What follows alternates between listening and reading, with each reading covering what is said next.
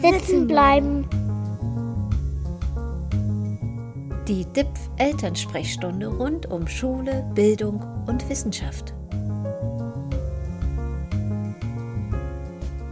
Im vergangenen Jahr hat die Diskussion über Chancen und Grenzen künstlicher Intelligenz gewaltig an Fahrt aufgenommen.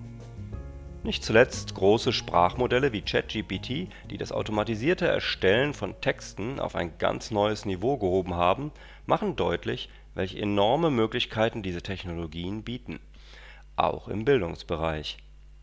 Wie verändert KI unsere gewohnten Abläufe bei Hausaufgaben oder Prüfungen? Wie kann die Technik Unterricht erweitern? Wo muss der Datenschutz ansetzen? Wie müssen Schülerinnen und Lehrkräfte beim Einsatz der Tools unterstützt werden? Das sind nur einige der vielen Fragen, die sich nun stellen. Ja, und die Ständige Wissenschaftliche Kommission der Kultusministerkonferenz, kurz SWK, die hat gerade ein Impulspapier zum Umgang mit großen KI-Sprachmodellen veröffentlicht. Professor Dr. Kai Marz ist der geschäftsführende Direktor des DIPF und er ist auch Mitglied dieser Kommission. Dann haben wir auch noch Professor Dr. Hendrik Draxler, Professor für Educational Technologies am DIPF und an der Goethe-Universität Frankfurt am Main. Er hat an diesem neuen Papier mitgewirkt. Wir sind froh, dass wir beide im Rahmen einer Spezialsendung unserer Podcast-Reihe Sitzen bleiben für ein Gespräch gewinnen konnten. Wie verändern ChatGPT und Co. die Bildung? Das möchten wir jetzt mit unseren beiden Experten besprechen. Und ich darf uns auch noch mal ganz kurz vorstellen. Da ist der Philipp Stirm. Hallo. Ich bin Anke Wilde. Hallo. Und natürlich Hallo Herr Marz und Hallo Herr Traxler. Hallo.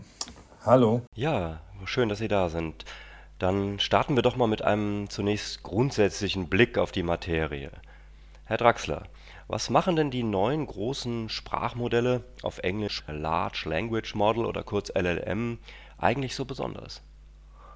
Ja, die Large Language Models haben uns im letzten Jahr wirklich sehr überrascht. Ähm, also was sie ausmacht, ist, dass sie ein umfangreiches Wissen und Verständnis haben. Sie sind mit enorm großen Textmengen verarbeitet worden und bereiten dadurch, äh, haben dadurch Wissen über zahlreiche Themen und ähm, Verbindungen.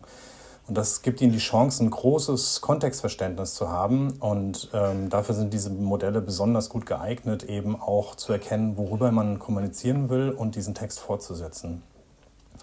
Und sie haben eine sehr hohe Flexibilität und Anpassungsfähigkeit. Jeder, der schon mal ChatGPT oder ähnliche Produkte benutzt hat, den Copilot von Microsoft, erkennt, dass sie super einfach zu bedienen sind, ähm, zu jedem Thema eine Meinung haben und äh, gut genutzt werden können. Und sie generieren halt eine sehr natürliche Sprache. Das ist so etwas, wo wir uns alle Lieder drin finden können. Und wir können sie sogar sagen, schreib es doch wie ähm, eine, ein, ein Schüler in der siebten Klasse oder sowas oder gibt es einen bestimmten Stil ähm, äh, und dem passt es sich das eben an. Mhm.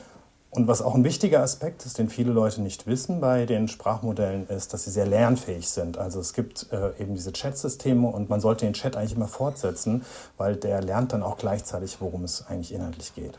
Mhm. Aber eben bei diesen Möglichkeiten, die Sie gerade nennen, ähm, gibt es ja genauso gut auch noch Grenzen und Probleme. Können Sie die auch noch umreißen? Ja, sicherlich. Es gibt, ähm, es gibt große Probleme in dem Bereich dieses, der sogenannten Blackbox. Das ist ja etwas, was uns bei KI immer umgetrieben hat und was vor allem im Bildungsbereich uns äh, Probleme macht. Es sind sehr komplexe statistische Berechnungen, maschinelle Lernmodelle dahinter, die man nicht transparent machen kann. Das bedeutet, dass eben so ein System ähm, nicht nachvollziehbar ist, wie sie zu ihren Schlussfolgerungen kommen. Oder es wird sehr viel Forschung im Moment rein investiert, da eben Erklärbarkeit und Transparenz herzustellen ähm, was aber ähm, wirklich eine Herausforderung ist. Mhm. Ein anderes Problem ist Halluzination. Also das haben wir ja auch schon öfters gehört. Die, die Large Language Modelle halluzinieren, weil es eben ein statistisches Modell ist und letztendlich immer berechnet wird, was ist das nächste Wort, was am wahrscheinlichsten ist für den Prompt, den ich haben möchte, gibt es eben einen Wahrscheinlichkeitsraum. Und dieser könnte auch mal ein anderes Wort präferieren, je nachdem wie es ist. Und das führt eben dann zu irreführenden Informationen, falschen Informationen, halluzinierten Referenzen, wie wir es in der Wissenschaft oft haben. Artikel, die ich nie geschrieben habe, schlägt mir äh, vor. Und äh, es ist schon interessant zu sehen, wie das funktioniert.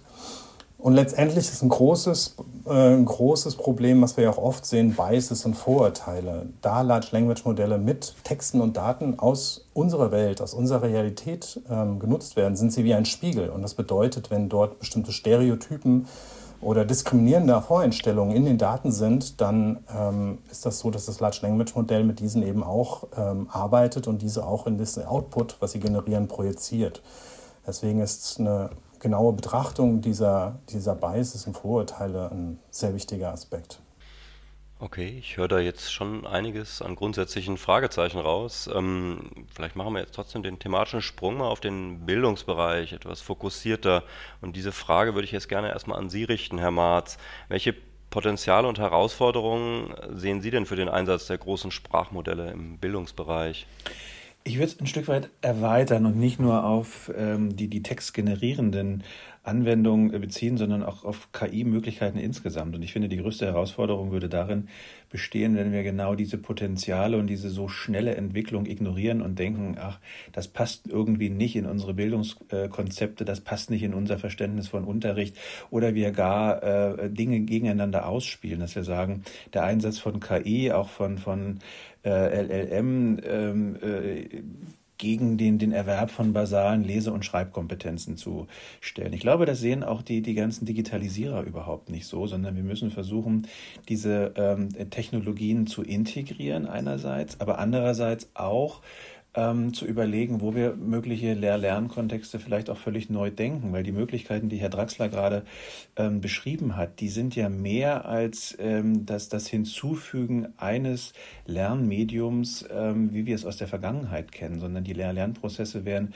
ähm, neu strukturiert. Wir haben neue Lernformen, wir an, haben andere Formen der Adaptivität beispielsweise, die sich ähm, daraus ergeben. Wir haben andere, äh, einen anderen Umgang mit Fehlern, mit Fehlerkulturen, mit Fragekulturen. All das ähm, wird uns verändern und das kann zu einer größeren kognitiven Aktivierung bei den Kindern und Jugendlichen führen. Insofern würde ich sagen, ja, ähm, es stellt sich nicht die Frage, ob wir es integrieren, sondern dass wir es integrieren und dass wir es nicht als etwas verstehen, das so beiläufig neben dem Buch und vielleicht anderen Medien genutzt wird, sondern wirklich grundlegend fragen, ähm, wo sind die Möglichkeiten und wo verändern sich aber auch die Kompetenzbereiche, die man ähm, möglicherweise in der Zukunft äh, stärker in den Blick nehmen muss. Mhm.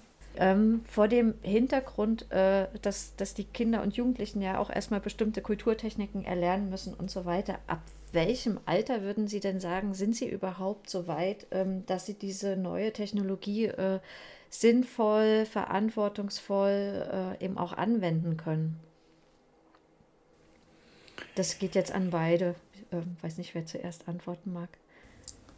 Okay, mach du mal den Anfang gerne. Es liegt ja schon auf den Lippen. Ja, es liegt auf den Lippen. Also, also das, das Impulspapier der SWK ähm, formuliert ja da eine Altersspanne, die erst ähm, in der Sekundarstufe 1 anfängt. Und ähm, es ist ja sehr vorsichtig formuliert, dass es auch weitgehend ähm, in der Sekundarstufe 1 ist. Und ich glaube, man muss auch hier oder man darf hier den Blick vor der Realität äh, nicht, nicht verschließen. Und ähm, ich glaube, dass man auch im Grundschulbereich KI-Systeme einsetzen kann, auch textgenerierende Systeme. Ähm, aber auch hier, was ich eingangs sagte, ist es wichtig, dass man die unterschiedlichen Bereiche, mit denen man sich in Schule beschäftigt, nicht gegeneinander ausspielt, sondern vielleicht sogar überlegen, wo können gerade diese textgenerierenden ähm, Verfahren den, ähm, den, den Leseerwerb unterstützen. Ich will ein Beispiel bringen. Es gibt ähm, und darauf haben ja die Studien gerade im, im, letzten Jahr sehr, sehr deutlich hingewiesen, doch ein, ein eklatantes Problem in, in, den, in den grundlegenden Lesekompetenzen, sowohl im Grundschulbereich als auch im weiterführenden Schulbereich. Und wenn man sich das jetzt für die Grundschule vorstellt, dann könnte sich sowas etwas wie eine Lesescham entwickeln bei Kindern, ähm, die sich einfach nicht trauen, aufgrund ihrer geringen Lesekompetenz in einem Lesetandem mit anderen Kindern zu lesen.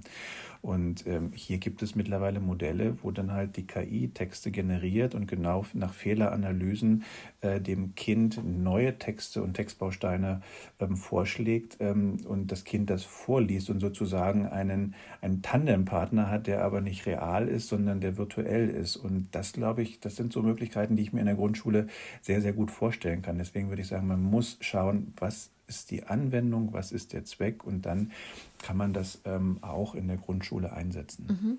Und Herr Traxler, bei ihm? Genau. Finde ich, ja, ich finde das eine sehr spannende, spannende Idee, ein Szenario, das habe ich jetzt so noch nicht gesehen. Aber auch ich habe, also ich benutze KI zum Beispiel ähm, spielerisch mit meiner Vierjährigen schon.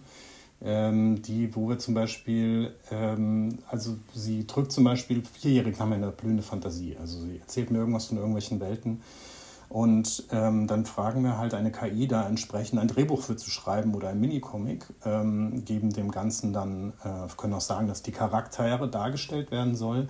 Dann nehme ich diese Charaktere und gebe das an eine bildgebende KI und frage sie anschließend, ob die dem der Bildgebung oder der Fantasie ähnlich ähm, nahe kommen. Und das verneint sie auch oft und kann da genau sagen, wie sie es haben will. Und am, am Ende entsteht ein einseitiges, aus sechs Bildern entstehendes Comic-Beispiel, was aber ihre Fantasie unterstützen kann. Also ich denke schon, dass es kreative Möglichkeiten gibt, KI anzuwenden.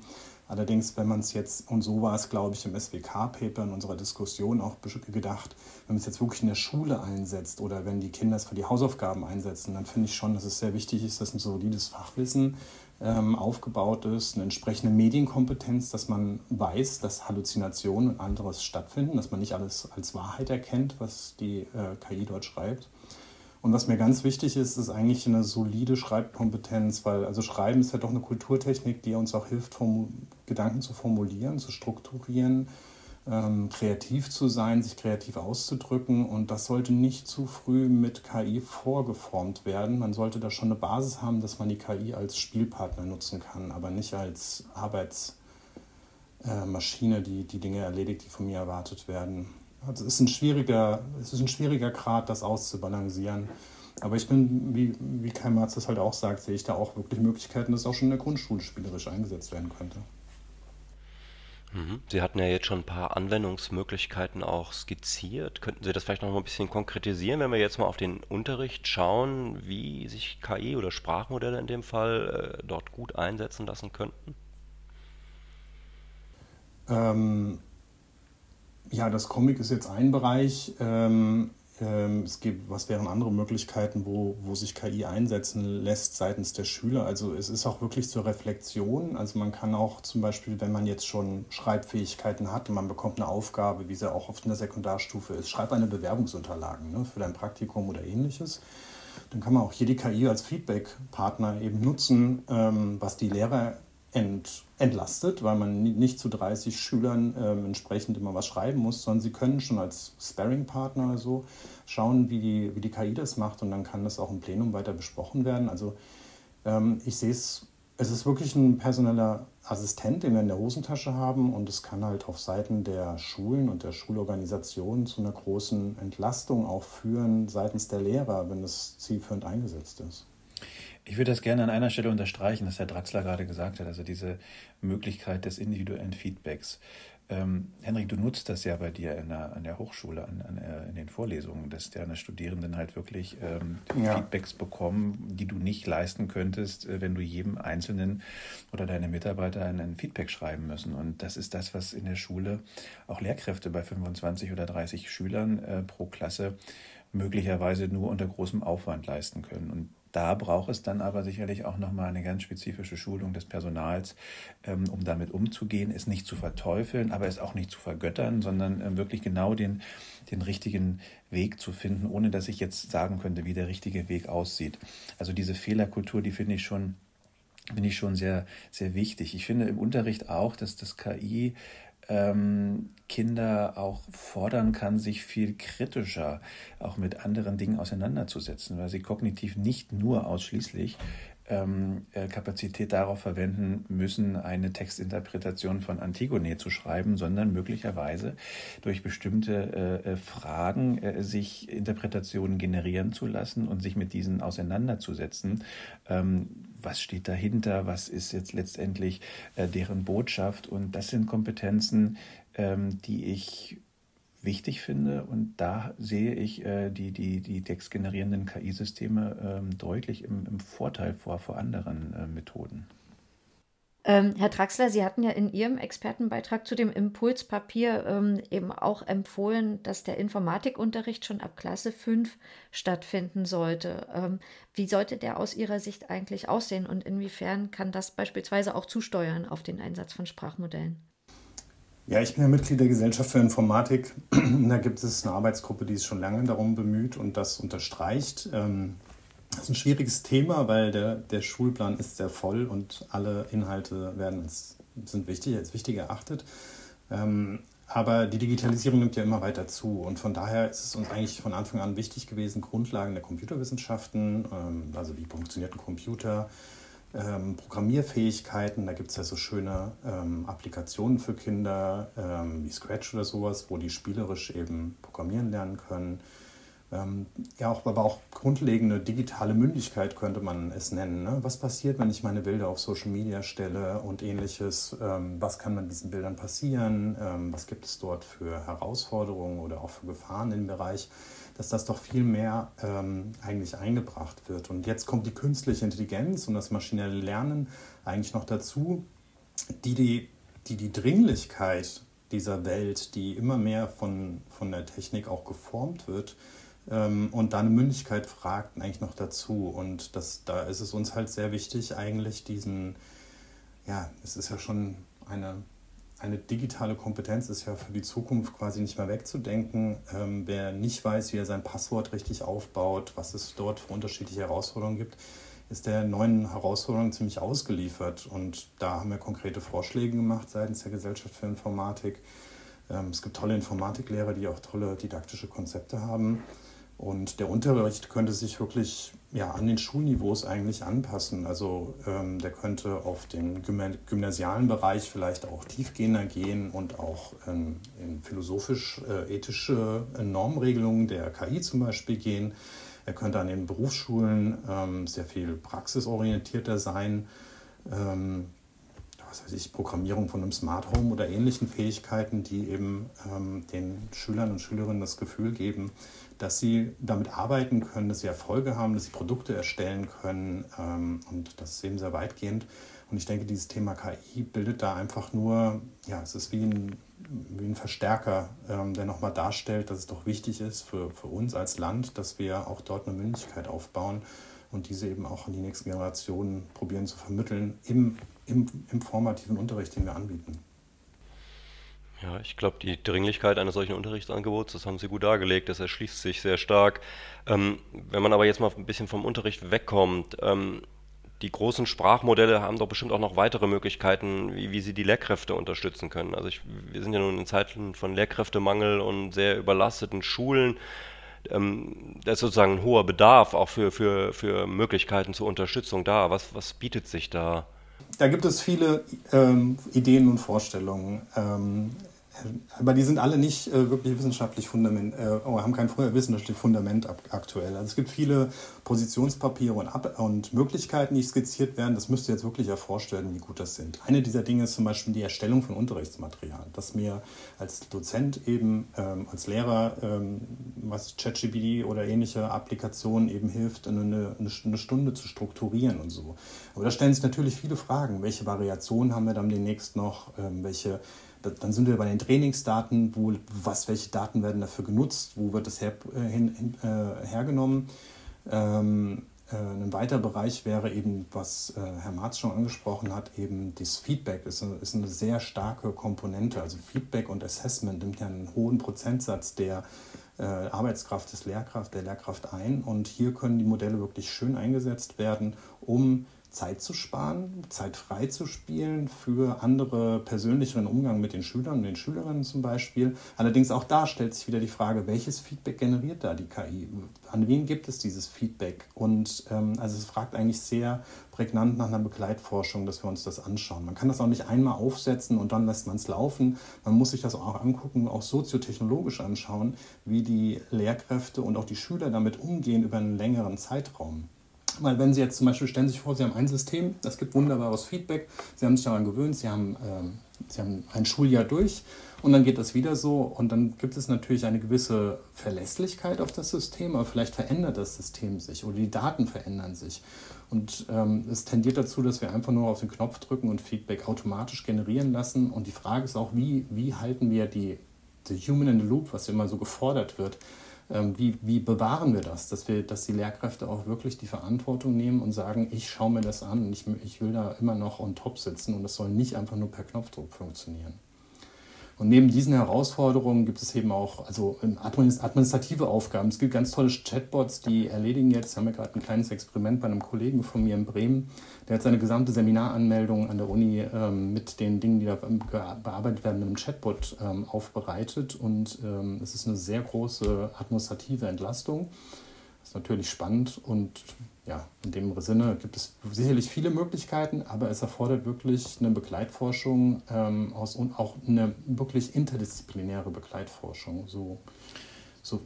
Ich, ich würde da gerne nochmal mit, mit, mit reingehen. Also interdisziplinäre Begleitforschung und die nicht nur ähm, punktuell angesetzt sein darf, sondern die auch wirklich eine Verlässlichkeit und Nachhaltigkeit hat, die halte ich für extrem wichtig. Und gleichwohl würde ich hier, das verwundert jetzt vielleicht so ein bisschen als Nicht-Digitalisierer, ähm, mir vorstellen können, dass wir auch ein bisschen mutiger werden. Ähm, und dass wir sagen, ja, wir brauchen die Forschung, ähm, aber, und ich polarisiere jetzt mal bewusst, ohne dass ich äh, sage, dass das bei jeder Unterrichtsstunde so ist. Wer sagt uns denn, dass diese neuen Technologien wirklich substanziell schlechter sind als der einmal eingeschliffene und vielleicht nicht ganz ausgereifte Unterricht, der, äh, der, der gemacht wird? Also ich glaube, dass es da gut sein kann, ähm, wirklich auch mutig zu sein, aber es muss begleitet werden und es, es muss, muss beforscht werden, um halt da auch äh, über Wirksamkeit sprechen zu können. Ein zweiter Punkt, ich denke, der auch ganz wichtig ist, wir haben das gerade schon angesprochen, wir haben eine so schnelle, enorme Entwicklung in dem Bereich und auch die Arbeitswelt und die Arbeitskontexte entwickeln sich. Und ich glaube, dass es einfach notwendig ist, sich daran auch anzupassen, dass Schule genau auch auf diese sich verändernde Arbeitswelt vorbereitet. Da gehört natürlich Lesen, Rechnen, Schreiben dazu dazu, aber da gehören auch andere Dinge dazu und da können all diese ähm, KI-Technologien auch ihren entsprechenden Beitrag leisten. Ja, Mut und, und äh, ähm, Vorbereitung, das sind, glaube ich, wichtige Stichpunkte, weil äh, man muss einfach die Realität betrachten. Ne? Die, äh, wir werden von der Wirklichkeit ansonsten überrollt. Also die KI findet ja statt. Äh, sie wird von den Kindern genutzt in allen möglichen Lebensbereichen und äh, es führt gar kein Weg dran vorbei. Ähm, das äh, Mut auf jeden Fall, damit ähm, ähm, sich einfach auf die Technik auch einlassen. Ähm, wenn wir jetzt wirklich den Blick dann auch weiten, verändert denn äh, KI nicht auch unsere, unsere Prüfungskultur insgesamt? Also prüfen wir dann künftig weiterhin die Lernenden oder doch nicht eher die Leistungsfähigkeit der KI, die sie verwendet haben? Ich glaube, wir müssen beides prüfen, weil nur die, die leistungsfähige KI wird dazu führen, dass sich unsere äh, Lehr-Lernkontexte verändern. Und ähm, ich würde sagen, ja, wir müssen auch die Prüfungskontexte äh, äh, verändern und das hätten wir meines Erachtens auch schon tun sollen, bevor es KI äh, überhaupt äh, in, dieser Weise in der Diskussion gab, weil viele Prüfungsformate konzentrieren sich nach wie vor darauf, dass Wissen abgefragt wird. Vielleicht werden dann noch zwei oder drei Wissensbestände miteinander in Beziehung gestellt und das war es dann aber schon. Und das heißt nicht, dass, dass, dass, dass Wissensaneignung in der Zukunft nicht mehr zum, Lehr zum Lernprozess gehört. Das, das wird weiter notwendig sein und nicht alles Wissen wird nur im Netz irgendwo sein und man kann sich das generieren lassen. Aber es wird meines Erachtens viel, viel wichtiger sein, wie wir es vorhin schon äh, angesprochen haben, dass dieses Wissen bewertet wird, dass es ähm, kommentiert wird, dass man daraus Schlussfolgerungen zieht, dass man sich damit kritisch auseinandersetzt, weil das sind möglicherweise auch Kompetenzen, die in der Arbeitswelt der Zukunft an, an, an Bedeutung gewinnen werden. Ich kann jetzt noch nicht abschätzen, welche Texte in zehn Jahren wirklich von Personen an Rechnern geschrieben werden oder welche von Personen und mit Unterstützung von KI generiert werden, mit denen sich dann aber andere auseinandersetzen müssen. Und insofern ist es für mich sogar eine ganz große Chance, dass sich die Prüfungsformate verändern müssen, wenn sich die Lehr-Lernkontexte verändern. Mhm. Ja, ich würde auch gerne nochmal einhaken. Ähm, und ich würde nochmal unterstreichen, was Karl Marx gesagt hat. Eigentlich war die Prüfungskultur und die Assessmentkultur ähm, dringend erforderlich, dass die eben reformiert wird. Und dass es nicht heißt, lies den Text, schreib mir ein Summary oder ähnliches, in den Bereichen. Und das hat, ähm, die Technologie hat uns da jetzt quasi eingeholt und dafür gesorgt, dass ähm, diese Aufgaben, und man, da muss man ja auch nochmal sagen, also man kann es ja auf dem Handy haben. Ne? Also die Schüler und Schülerinnen haben ja vielfältige KIs auf ihrem Handy. Sie müssen sich nicht nur die App von OpenAI installieren, sondern sie haben es ja vielleicht auch in ihren Social-Media-Kanälen. Ähm, wird ja eben KI angeboten und da können Sie Fragen stellen, die dann Antworten geben. Ich sehe so einen Mittelweg aktuell. Alle suchen nach der neuen Prüfungsform. Und ähm, auch die muss aber irgendwie effizient gehalten werden. Ähm, ich kann in der Uni die Vorlesung mit 800 Studierenden nicht alle mündlich abprüfen. Das wird zu lange dauern. Also deswegen suchen wir nach neuen Möglichkeiten und da gibt es so einen Zwischenweg zwischen, hm, das kann die KI noch nicht so gut, ähm, da, äh, das können wir jetzt aktuell noch nutzen. Das wäre zum Beispiel, dass man Prüfungsaufgaben nimmt, die sehr aktuellen Bezug haben. Ne? Also diese Large Language Modelle, die müssen sich ja erstmal den Inhalt ziehen, äh, den aktuellen Inhalt, müssen diesen verarbeiten. Das ist ein sehr rechenintensiver, langer Prozess, bis sie dann das abrufen können. Es wird mit Hochdruck daran gearbeitet, dass sie auch aktuelle Informationen aus dem Internet ziehen können, aber das ist aktuell noch nicht so gut da. Und von daher orientiert sich eine Form der Prüfungsreform, ähm, sehr aktuelle Themen zu fragen. Und eine andere Möglichkeit ist natürlich, das Ganze nicht mehr so allgemein zu fragen. Ähm, erklären Sie mir die Turing-Maschine oder sowas, sondern dass Sie es als sehr personalisiert und konkret auf den Kontext machen, was ich zum Beispiel in meinem Seminar an der Goethe-Universität mit den Studierenden gemacht habe. Also wir haben bestimmte Literatur, die wir verwenden, wir reden über bestimmte Szenarien, die wir aus der Praxis einbringen und die Prüfungsfragen orientieren sich eben dann auch daran. Und da kann ein ChatGPT fehlt einfach das Wissen, um das eben entsprechend zu formulieren. Und zwischen diesen, ähm, ja, zwischen diesen unterschiedlichen Spannungen ähm, bewegt sich aktuell das Feld der, der Prüfungen. Und ich finde es ganz spannend, weil wir sind eigentlich gerade daran, wegen den KI eine, eine neue Prüfungskultur zu erfinden. Mhm. Ähm, also es ist schwierig, sozusagen einen sorgsamen Umgang eben mit der KI zu schaffen, eben gerade mit Blick auf die, ähm, auf die Prüfungskultur, aber eben auch mit Blick auf äh, das, was, äh, was man lernt, was dann irgendwie äh, an Kompetenzen da sein soll, was nicht nur von der KI entwickelt wird. Ähm, und letztlich haben wir alle ja auch große Herausforderungen. Plötzlich brauchen wir neue Kenntnisse, um damit umzugehen. Ähm, was würden Sie denn sagen, jetzt insbesondere wieder auf den Bildungskontext bezogen? Welche Kenntnisse brauchen Lehrende, aber eben auch die Lernenden eben genau, um beispielsweise eben wirklich mit der KI umzugehen, um die sozusagen kompetent zu nutzen und bewerten zu können, was die KI ausgibt? Ja, da haben wir uns dann, also da gibt es verschiedene Bereiche. Es ist fast so wie so ein Mini-Curriculum, was man sich vorstellen kann. Das ist erstmal ein technisches Verständnis über KI und wie Large Language Modelle funktionieren. Und vielleicht auch nicht nur Large Language Modelle, sondern also KI-Forschung gibt es ja seit über 30 Jahren. Es war mal ein Nischenprodukt der Informatik. Jetzt wird es sowas zum Hauptthema. Das ist auch interessant. Ähm, und die also technisches Verständnis, was steht dahinter, was passiert da, ähm, wo liegen meine Daten, wo gehen die Prompts hin? Also es ist hochproblematisch, wenn man jetzt äh, alle seine Schüler-Prompts nach, über OpenAI nach Amerika schickt und die liegen auf den OpenAI-Servern, kein Mensch weiß, was mit den Daten da passiert. Ähm, also dann Recherchekompetenzen, dass man sich selber eben auch anschaut, wie, ähm, was, ist, was, was ist Wahrheit oder wie sind die Fakten zu einem Thema ähm, und da muss man auch so einen Kompass für sich haben, ne? dass man vielleicht auch bestimmte Dinge einordnen kann. Mhm. Dann Prompting-Strategien. Also viele nutzen diese neuen Chatbots eben in der Form wie eine Suche auf dem Internet mit Google oder so. Ähm, aber es geht ja eigentlich um, um eine Konversation. Also, und dafür gibt es auch Strategien, wie man eben mit den mit den Systemen umgeht und die werden vielleicht auch von, von den Firmen veröffentlicht, die dann selber auch da Erfahrungen aufbauen, wie man eben besser zu seinem Ziel kommt. Und es gibt ja auch schon die Idee, dass es demnächst den Prompting Engineer als Berufszweig gibt für verschiedene Bereiche. Ähm, also das scheint ein Thema zu sein, was dann kommt. Kritische Denkfähigkeiten sind natürlich in dieser Welt, die viele, viele Produkte, viele Kontexte, viele Texte macht. Das geht auch zu diesem Kompass, zu dem das, glaube ich, auch ein wichtiges Ziel ist in, unserer, in unserem Schulsystem eben, dass wir eine gute Werteverordnung haben und auch kritisch nachdenken über Dinge, die mir präsentiert werden, weil die gesamte Anzahl und Menge des Contents, der uns natürlich präsentiert wird, sowohl Text als Bilder, wird, äh, wird drastisch zunehmen. Ja, und dann halt mediendidaktische Dinge, wie die Dinge, die wir schon angesprochen haben beim Assessment oder im Unterricht. Also wie, wie kann man das zielführend für die Lernziele einer Lernveranstaltung einsetzen? Wie kann ich es sinnvoll fürs Assessment einsetzen? Das ist natürlich wichtig. Und ich will es nochmal unterstreichen, Ethik, Datenschutz, ich habe es am Anfang schon gesagt, ähm, auch das muss man wissen. Ähm, da gibt es viele Bereiche, die man sich anschauen sollte. Und vor allem als Lehrkraft muss man sich über die Datenschutzkonsequenzen bewusst sein. Mhm. Mhm, eine umfangreiche Kompetenz, also die, die notwendig ist, um äh, sorgsam und verantwortungsvoll mit der Technik umzugehen. Wir richten uns ja mit unserem Podcast speziell an Eltern. Sehen Sie da auch nochmal ganz spezifische Aufgaben, die auf diese Gruppe zukommen? Ähm, und wie können Sie die neuen Entwicklungen für Ihre Kinder begleiten?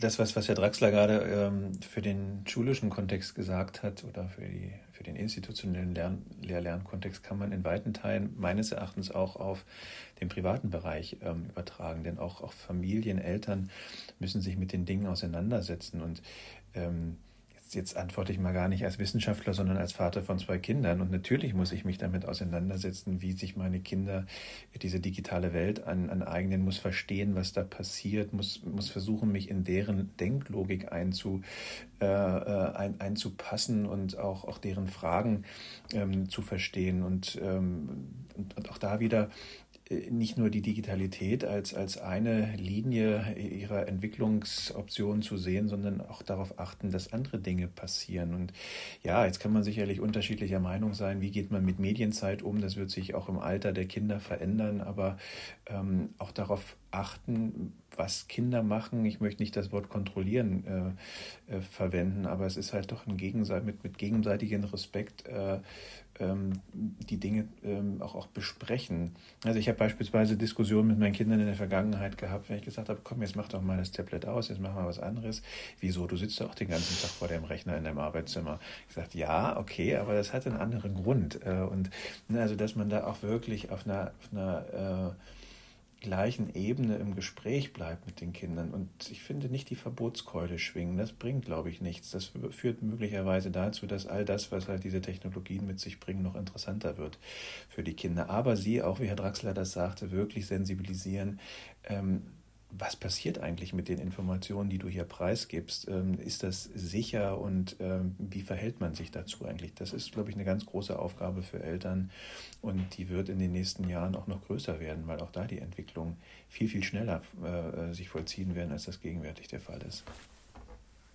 Ja, ich kann das nur bestätigen. Also wir sind eigentlich auch, also fast wie in der Berufswelt, in einer ständigen Konversation darüber, was die KI jetzt bringt. Also es ist oft ein Thema, bei uns auch zu Hause einfach. Und ich glaube, das Wichtigste ist ein Gesprächsangebot und sich zu vertiefen in die Aufgaben, die die Kinder haben, wie sie damit umgehen.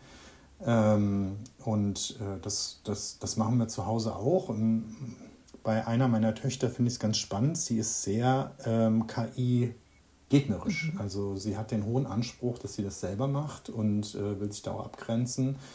Und ähm, während die andere sich gern inspirieren lässt, aber es ist eigentlich nie so, dass sie ähm, sich wirklich einfach alles vordiktieren lassen, was ich schon mal sehr positiv finde, sondern auch reflektiert damit umgehen und es als, als diesen Sparring-Partner nutzen.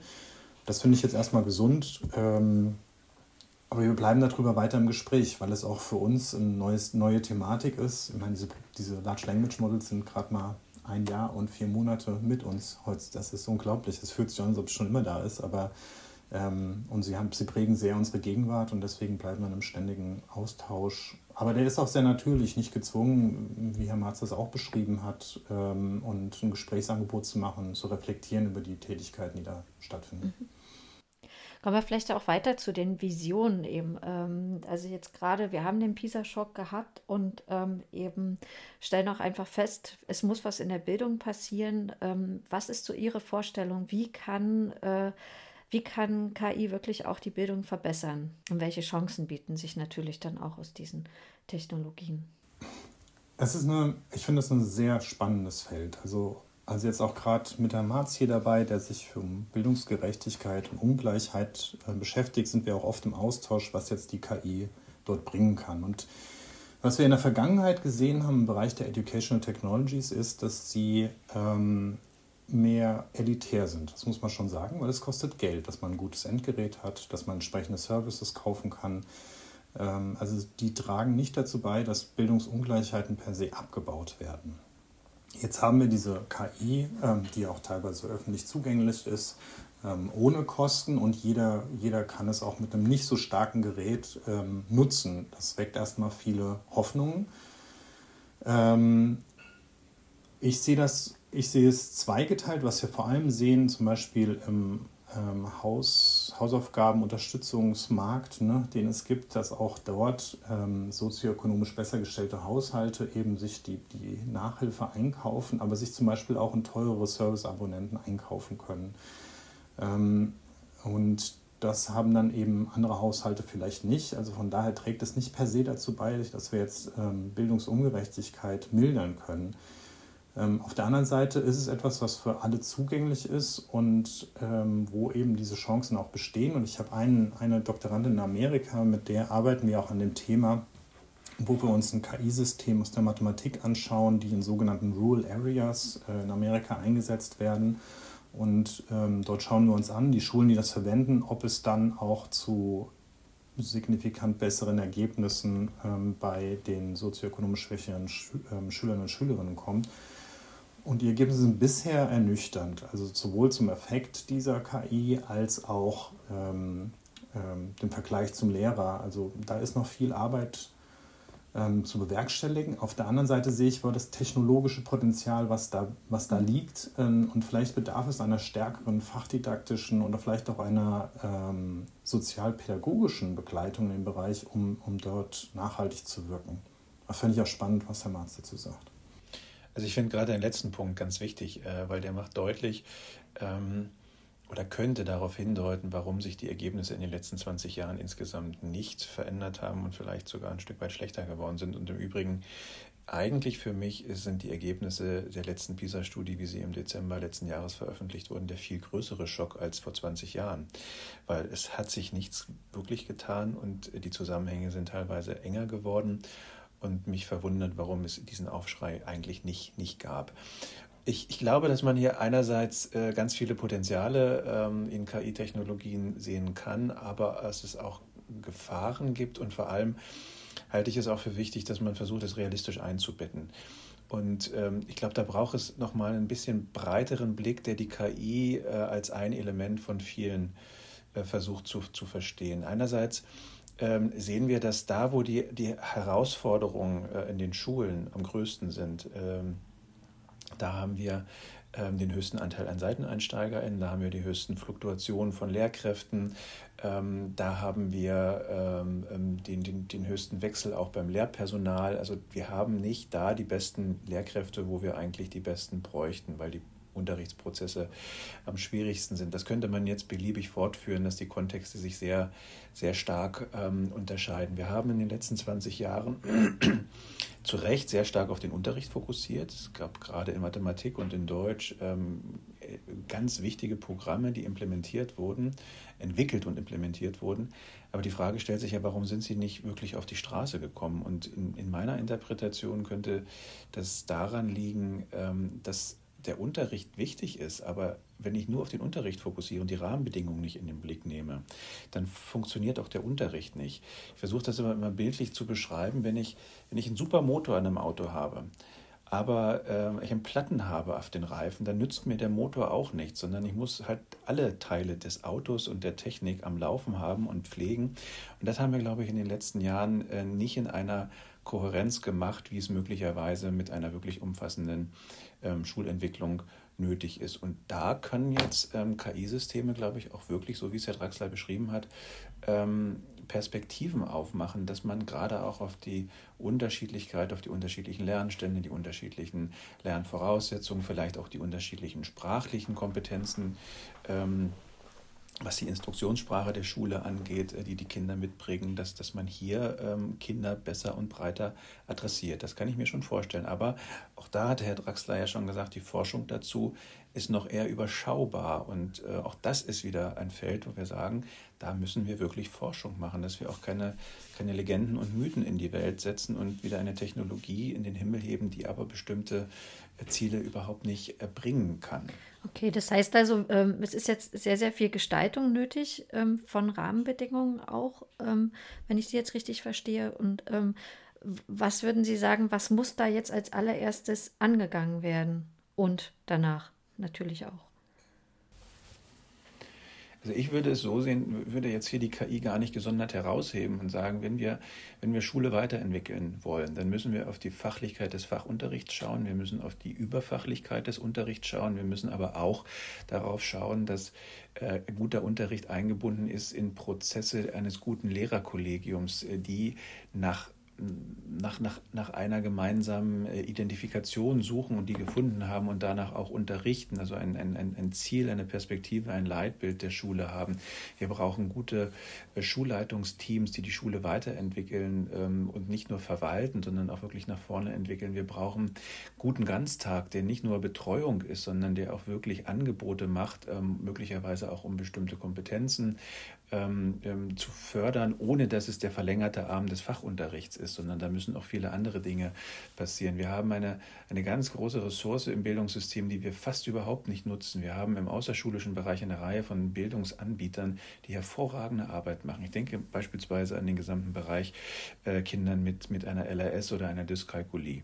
Ähm, es ist nicht klar geregelt, wie genau diese äh, Lernherausforderungen in den Schulen diagnostiziert werden. Das liegt oftmals in den Händen der Eltern. Und wenn es diagnostiziert wird, dann liegt es in der Verantwortung der Familien, sich darum zu kümmern, dass eine entsprechende Lerntherapie stattfindet. Es gibt mal mehr, mal weniger gute Kooperationen zum Fachpersonal an den Schulen. Das heißt, wir könnten hier diese Expertise viel strategischer in die Schule holen, die Lernangebote, die Therapieangebote in die Schule bringen, die Therapeuten mit den Lehrpersonen ähm, zusammenbringen und dann spezifisch schauen, was sind dann auch noch die spezifischen Möglichkeiten, die die KI ähm, mit sich bringt und die hier ähm, auch, auch stark machen. Und deswegen ist mir ganz wichtig, wenn wir auf diese Sicherung von Basiskompetenzen äh, eingeht, wenn wir den Abbau von Bildungsungleichheiten adressieren, da müssen wir wirklich den ganzheitlichen Blick auf ähm, den Kosmos Schule, aber auch auf den Kosmos außerschulisches Lernen haben. Letzter Satz vielleicht dazu. Und wir dürfen uns nicht einer ähm, Illusion ähm, erfreuen, dass wir die sozialen Ungleichheiten in Gänze ähm, ausgleichen werden.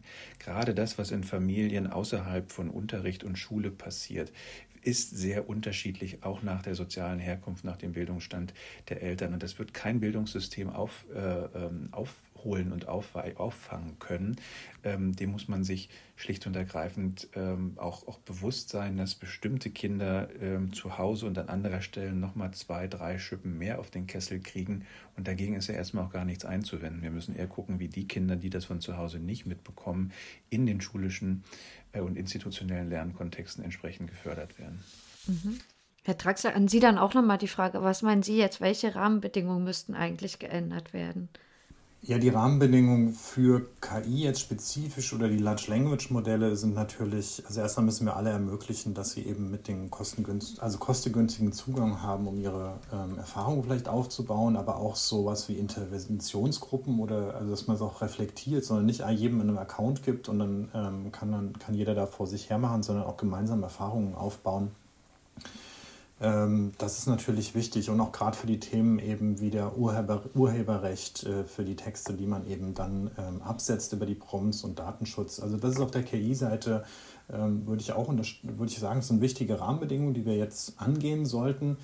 Ähm, ich wollte auch nochmal gerade auf die, was mich, was mich sehr erstaunt hat, jetzt auch ähm, in, in der letzten PISA-Studie, waren auch so Dinge, also ich habe ja eine große äh, Zusammenarbeit in Kooperation mit den Niederlanden immer und auch da kam der PISA-Schock zum Tragen, vor allem für das sinnentnehmende Lesen. Ähm, da sind die Niederlande ähm, sehr zurückgegangen. Ähm, und ähm, gleichzeitig gibt es ein, ein, ein Heldenland in Europa, das sind die Iren. Die Iren haben eine eine Reform, eine Bildungsreform durchgeführt. Und das Spannende, was ich daran finde, ist, dass sie, ähm, also es ging vor allem auch um das äh, Verstehen, Lesen, das tiefgreifende Verständnis von Texten. Und da waren es ganz einfache Interventionen, die zum Beispiel dafür gesorgt haben, dass es eine Stunde gab in der Schule, wo Kinder lesen in einem Buch. Also einfach nur diesen Raum geschaffen haben. Ähm, und gleichzeitig, so wie Herr Marz es auch gerade betont hat, sehr viel in die Lehre investiert worden ist, in die Professionalisierung, in die Begleitung ähm, der Lehrkräfte. Die Ausbildung ist verlängert worden. Also eigentlich mehr weiche Faktoren, würde ich jetzt als Informatiker sagen. Also hart wäre jetzt die IT und KI und tralala und das wären eher weiche Faktoren, die das System ähm, schaffen können. Und wenn wir, das, wenn wir das abbilden für diese Bereiche, dann, ähm, dann bauen wir auch einen gesunden ähm, Boden, der eben dann auch andere Tools wie die KI nutzen kann, um diese zielgeführt einzusetzen. Also von daher Rahmenbedingungen, wir sind jetzt ein bisschen abge, abgedriftet von dem eigentlichen Thema der Large Language Models, aber ich glaube auch, es, wir sollten uns nicht nur darauf fokussieren, sondern eben auch gerade dieses äh, sozio, soziale Zusammenagieren und diesen, diesen Kontext, dieses Ökosystem Schule äh, gesamt betrachten. Mhm. Vielleicht einen Satz noch dazu, weil ich bin ja sehr dankbar, dass du als Beispiel jetzt aus dem PISA-Kontext nicht Estland angeführt hast, äh, das ja äh, seit der Veröffentlichung hoch und runter genannt wird, als da funktioniert Digitalisierung, da funktioniert letztendlich auch das Aufgreifen von, von, von Lernständen. Das ist alles richtig und ich, ich würde aber davor warnen, solche Vergleiche vorzunehmen. Auch gerade bei der Digitalisierung, man muss sich einfach vorstellen, Estland ist ein Land mit 1,3 Millionen Einwohnern. Ähm, eine noch nicht so große Stadt wie Hamburg hat ähm, ungefähr 1,9 Millionen Einwohner und da sind wir noch in einem Stadtstaat. Ähm, das heißt also, das, was wir als Voraussetzung auch für die, die Form, die Herr, Herr Draxler gerade bei der Digitalisierung beschrieben hat, Herausforderungen in unseren Flächenländern, die sind allein von ihrer Infrastruktur ähm, schon so herausfordernd, dass solche Vergleiche mit solchen kleinen Ländern, ähm, die sozusagen kleine Großstädte bei uns in Deutschland ausmachen, ähm, nicht, nicht zielführend. Jetzt sind wir ja schon bei der, bei der Umsetzung und vielleicht auch der Rolle der einzelnen Akteure bei der Weiterentwicklung von KI. Ähm, mir fällt natürlich stark auf, oder bin ich sicherlich nicht allein, dass ja die wichtigsten KI-Entwicklungen der letzten Jahre von, von privatwirtschaftlichen Unternehmen ausgegangen sind. Inwieweit muss denn der Staat jetzt in diesem Bereich aktiver werden, vielleicht auch mit Blick auf rechtliche Aspekte und ähnliches? Ja, ich finde es eine spannende Frage. Es ist sicherlich so, dass es sehr, ähm, äh, sehr dominiert wird eben von kommerziellen Unternehmen äh, in dem Bereich. Ähm, ich hab, ich war auch im Austausch mit einzelnen Landesinstituten, die genau diese Frage gestellt haben. Müssen wir jetzt einen, einen Landes-KI-Service anbieten? Ähm, ich habe da Bedenken, dass das auf einer Qualität und auch auf einer Nachhaltigkeit abgebildet werden kann, wie es die Firmen aktuell eben tun. Also, weil wenn so ein Service nur für Schule zum Beispiel betrieben wird, ähm, das fragt sehr viele Ressourcen, das fragt sehr hohe Expertise. Ähm, das ähm, ist auch so, also wir haben auch selber uns in meiner Forschergruppe uns überlegt, ob wir eben zum eigenes Large Language Modell für Feedback-Generierung machen, dann haben wir nicht mehr das Problem, dass die Daten nach Amerika gehen und so weiter. Aber so ein Foundation-Modell selbst zu berechnen, allein die, die, allein die Kapazitäten und die Kosten am Seiten des Rechenzentrums würden, würde würde unsere Fähigkeiten eben äh, übersteigen. Von daher ähm, bin ich mir nicht sicher, das würde wirklich eine nationale äh, Kraftanstrengung äh, bedarfen, dass wir hier ein Angebot schaffen würden, das jetzt ähm, von Seiten der Regierung an den Bildungsbereich und Ähnlichem gegeben wird. Andererseits beobachte ich schon auch durch die Nutzung dieser verschiedenen Systeme, ähm, äh, nutzen wir natürlich bestimmte hoheitliche Aufgaben und vor allem viele Interaktionsdaten und Daten über die Nutzung äh, mit dem Bildungsbereich natürlich jetzt an privatwirtschaftliche Unternehmen. Ähm, da kann man Verträge für aussetzen, dass, dass diese in Deutschland und Europa bleiben und ähnlichen sind. Ähm, aktuell glaube ich nicht, dass wir zeitnah eine Alternative hierfür finden können. Und es gibt verschiedene Open Source Versionen, es gibt ja viele andere Large Language Models, die offen sind. Wir experimentieren auch in meiner Forschergruppe damit. Allerdings sind die Feedbacks, die sie dann erhalten und die Texte, die sie bekommen, stehen die noch weit hinter dem, was eben ein etabliertes System kann, einfach weil die Text- und Datenmenge, die da reingeflossen ist, ähm, so immens ist. Ich würde das auch so sehen und wir, finden das auch gar nicht dramatisch letztendlich. Ne? Also äh, Privatwirtschaft möchte und muss Geld verdienen und wird auch anders investieren, um ähm, hier auch Technologien zu entwickeln. Ähm, und das halte ich erstmal auch gar nicht für, für problematisch, sondern ich glaube, wir können überlegen, und auch da würde ich wieder den Blick weiten wollen, ähm, über einzelne Anwendungen hinaus, äh, wie können wir wirklich dafür Sorge tragen, dass Datenschutzrichtlinien ähm, ähm, eingehalten werden, dass das Daten, die aus Lernkontexten eben nicht irgendwo auf irgendwelchen Servern äh, in Übersee liegen, sondern dass das hier ist. Dass, wenn man jetzt nur das Stichwort Lernplattform nimmt, dann stellt sich diese Frage und dafür gibt es ja auch Lösungen, die in, in Deutschland sind beispielsweise. Also dass sich auch hier die staatliche Verantwortung dafür engagiert und ähm, ähm, Strukturen zur Verfügung stellt, die halt dann auch letztlich Lösungen anbietet. Ich finde, wir hatten es am Anfang schon äh, besprochen, Herr Draxler hat es eingeführt, die Verantwortung des Staates ist hier Forschung zu fördern in dem Bereich, um einfach ähm, die Dinge, die Privatwirtschaft entwickelt, in die Lehr-Lernkontexte zu bringen, dass eben diese Anwendung dann nicht privatwirtschaftlich orientiert ist, sondern dass man sagen kann, ja, die Modelle erzielen Wirkung unter bestimmten Voraussetzungen und ähm, dann kann man sie, glaube ich, auch gut anwenden und dann kann man auch von staatlicher Seite Finanzierungsmodelle ähm, überlegen, wie man denn genau auch hier mit Privatwirtschaft umgeht. Und vielleicht der letzte Aspekt, den ich genauso wichtig finde, ähm, dass es ein Qualitätsmanagement der Dinge gibt, die dann auch auf dem Markt sind. Ne? Wir haben eine sehr starke Regulierung beispielsweise bei Lernmaterialien, wenn man an Schulbücher denkt. Wir haben keine Regulierung bei all den Angeboten, die im Bereich der Digitalität sind oder nur eine sehr schwache.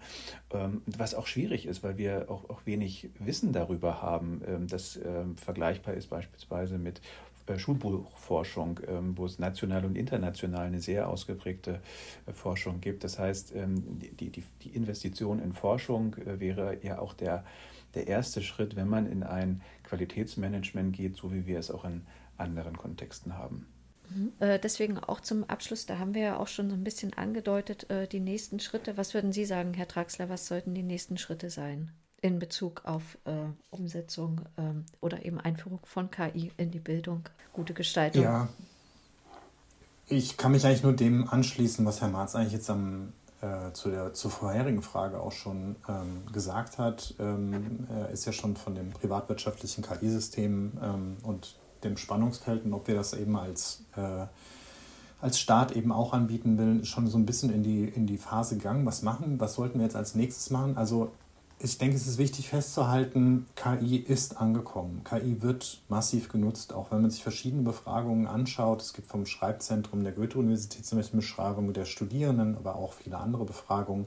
Dann sehen wir, dass hohe Prozentzahlen, über 70 Prozent Kontakt mit KI hatten und das nutzen. Also es ist da, es wird genutzt.